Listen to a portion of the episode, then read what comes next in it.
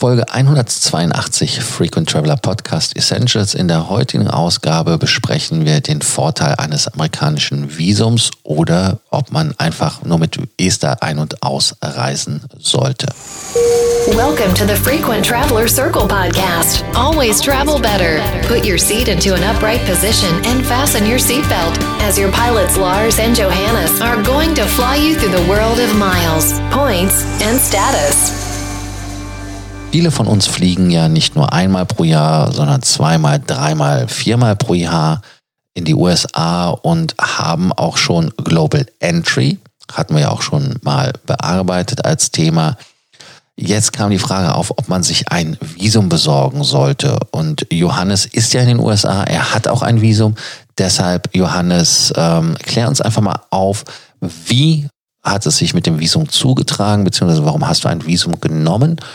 Und äh, wie hast du es am Ende bekommen? Ja, also das Visum äh, genommen, das hört sich so nach freiwillig an. Ich musste tatsächlich ein Visum beantragen. Es gibt eben verschiedene Konstellationen, in denen man nicht visumsfrei nur mit dem ESTA einreisen kann. ESTA für alle, die noch nicht in die USA gereist sind. Das ist mehr oder weniger eine, ähm, ja, ein Online-Formular, was man ausfüllt, kostet, ich glaube, 14 Dollar mittlerweile, in dem man eben seine Daten, Pass äh, eingibt, dann noch ein paar Obligationen obligatorische Fragen beantwortet.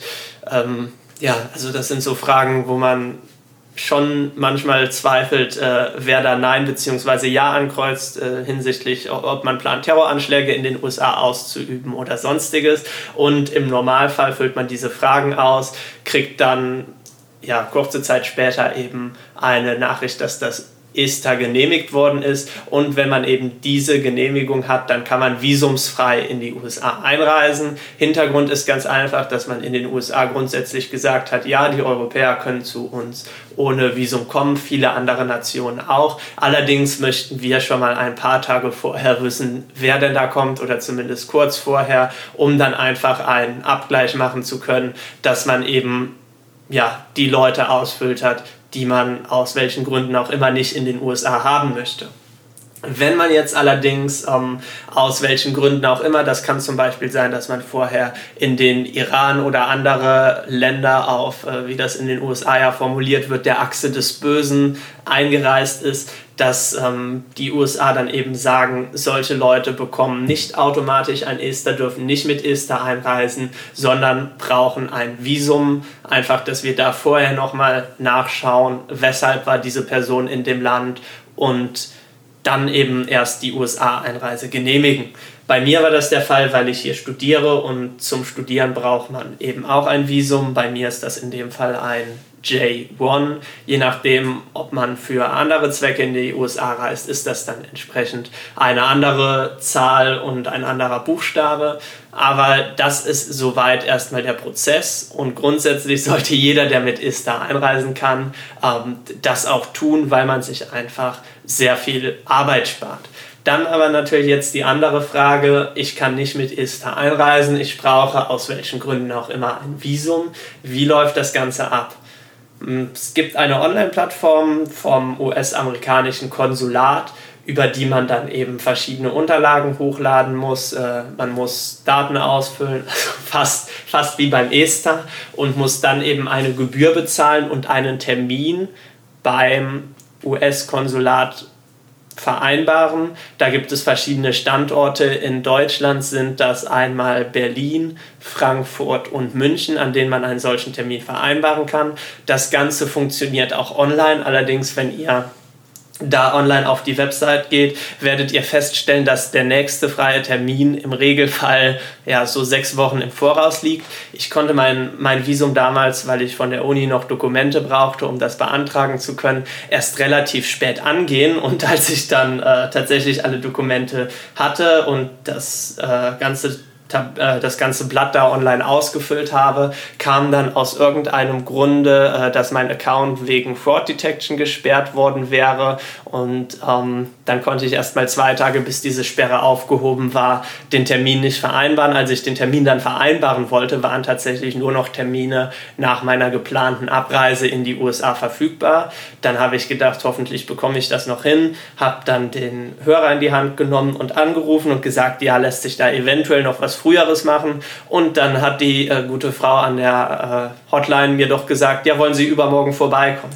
Also da für jeden den Hinweis, äh, der online bei den Terminen am Verzweifeln ist, einfach mal anrufen. Im Regelfall geht das Ganze dann deutlich schneller mit dem Termin dann, wenn man sich eben ja, für einen Termin, einen Termin äh, ausgesucht hat und den vereinbart hat, dann muss man eben zum Konsulat bzw. zur Botschaft, bei der man das Interview vereinbart hat. Das klingt jetzt immer hochtrabend. Im Endeffekt werden drei, vier Fragen gestellt. Wichtig ist natürlich, alle Dokumente dorthin mitzunehmen.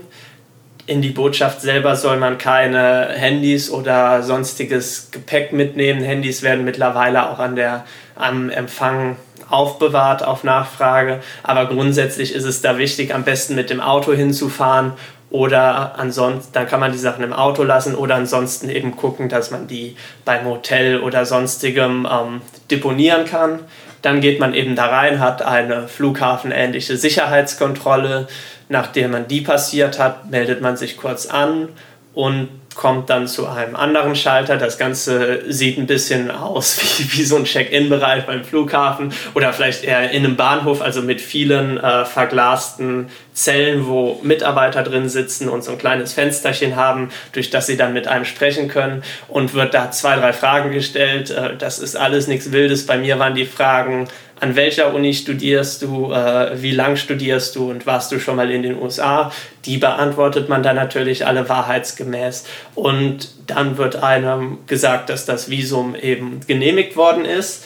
Das Wichtige, das sollte man im Hinterkopf behalten, ähm, es wird ja so ein Aufkleber in den Pass reingemacht, reingeklebt und das funktioniert nicht instant, sondern man lässt seinen Reisepass wirklich dann in der Botschaft und ähm, nach, ich glaube, es ist eine knappe Woche, bekommt man den dann, je nachdem, für welche Option man sich entschieden hat, entweder nach Hause geschickt, das kostet nochmal, ich glaube, 20 Euro extra, oder aber man kann ihn kostenlos ähm, abholen. Dann muss man allerdings natürlich nochmal ähm, ja, an die entsprechende Stelle und somit ist es für die meisten wahrscheinlich angenehmer. Man lässt sich den Reisepass einfach nach Hause senden. Also das im Hinterkopf behalten, am besten dann in der nächsten Woche und vielleicht noch vier, fünf Tage Sicherheitsabstand, keine Reisen planen, bei denen man mit Reisepass unterwegs sein muss oder eben ansonsten alternativ vorsorgen.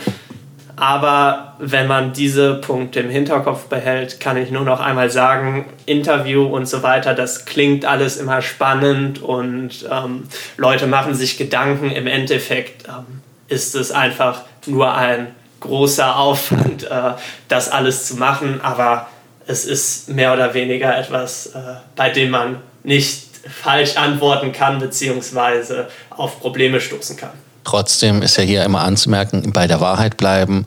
Wer also zum Beispiel in diese Schurkenstaaten oder Achse des Bösen Länder eingereist ist, die Amerikaner wissen es, auch wenn er mit einem zweiten Pass kommt, der keinen Stempel hat. Also da ist Verarschen nicht möglich. Die haben ihre Methoden.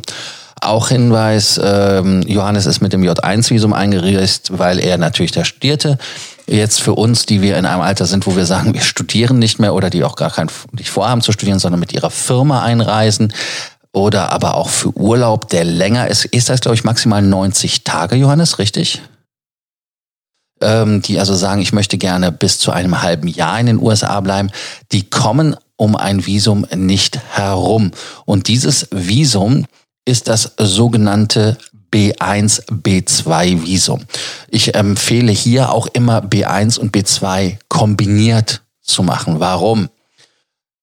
Das B1 und das B2 Visum sind Visa, die ein, ja, eine Nicht-Einreise beinhalten. Also wenn man zum Beispiel in den USA nicht einwandern möchte, möchte aber auf Geschäftsreise sein, dann braucht man B1. Man möchte in den USA nicht einreisen, aber man möchte touristisch was machen, dann braucht man ein B2. Und äh, um die Sache zu vereinfachen, kann man halt dann das kombinierte B1, B2 ähm, Touristenvisa haben. Und das ist dann ein kombiniertes Visa, was zehn Jahre gilt. Und mit diesem kann man dann Geschäfts- und Kundenkontakte knüpfen, man kann Konferenzen machen, ähm, auch Forschung unabhängig und unbezahlt, Geschäftsgründung, Ankauf, Verkauf von Objekten oder Pacht, Verträge schließen, innerbetriebliche Ausbildung und natürlich Montagearbeiten. Das B2-Besuchervisum ist für touristische Zwecke, Familienbesuch, medizinische Behandlung, Teilnahme an einer gesellschaftlichen Veranstaltung. Ganz wichtig, medizinische Behandlung gibt es auch Sondervisa, die auch wesentlich schneller gehen, wenn es akute Fälle sind. Dann natürlich Familienangehörige eines US-Militärdienstleistenden, Familienangehörige eines Besatzungsmitglieds, kurzer Aufenthalt für Teilzeitstudenten, Amateure, Unterhaltungskünstler und Athleten. Und das ermöglicht einem, dass man also wirklich über diese 90 Tage in den USA bleiben kann, aber nicht länger als 180 Tage. Warum macht es Sinn, das zu tun? Es macht einfach deshalb Sinn, weil man dann wesentlich mehr Flexibilität hat, als man nur mit dem ESTA hat. Unabhängig davon empfehlen wir natürlich immer wieder, wer öfters in die USA einreist, Global Entry zu machen, weil es den Einreiseprozess einfach vereinfacht und das Leben hübscher macht, weil man dann nicht so lange in der Schlange warten muss. Ja, Johannes, wir haben jetzt zu den Wiesen, Wiesen, Visa, Visas, Visas alles gesagt, oder? Da kann ich nur Ja sagen. Ähm, wir haben da mal unsere Erfahrungen mit euch geteilt. Vielleicht nochmal für, für die äh, Ester-Jünger, die mit Ester einreisen können. Ein Hinweis, da haben wir in letzter Zeit äh, zweimal gleich die Frage bekommen. Ähm, ein Ester ist immer äh, für, für etwa zwei Jahre gültig und in dem Zeitraum kann man dann auch mehrfach einreisen. Allerdings, wenn ihr ein neues Dokument bekommt, also wenn ihr heiratet und sich dadurch äh, die Namen im Reisepass ändern und natürlich dann auch der Reisepass oder aber wenn ihr euren Reisepass verliert, einen neuen bekommt oder was natürlich auch immer passieren kann, der Reisepass läuft aus und ihr beantragt einen neuen, dann muss man eben einen neuen Antrag mit dem entsprechenden aktualisierten Dokument einreichen. Das war nochmal die Zusammenfassung. Wir danken euch, dass ihr uns bei dem Podcast zugehört habt. Bei Sorgen, Ängsten oder Nöten schreibt uns. Vergesst nicht, den Podcast zu abonnieren. Die, die ihn abonniert haben, denen danken wir natürlich. Und last but not least, morgen wieder eine neue Folge vom Frequent Traveler Podcast nur für euch. Thank you for listening to our podcast, Frequent Traveler Circle. Always travel better. And boost your miles, points, and status. Book your free consulting session now at www.ftcircle.com now.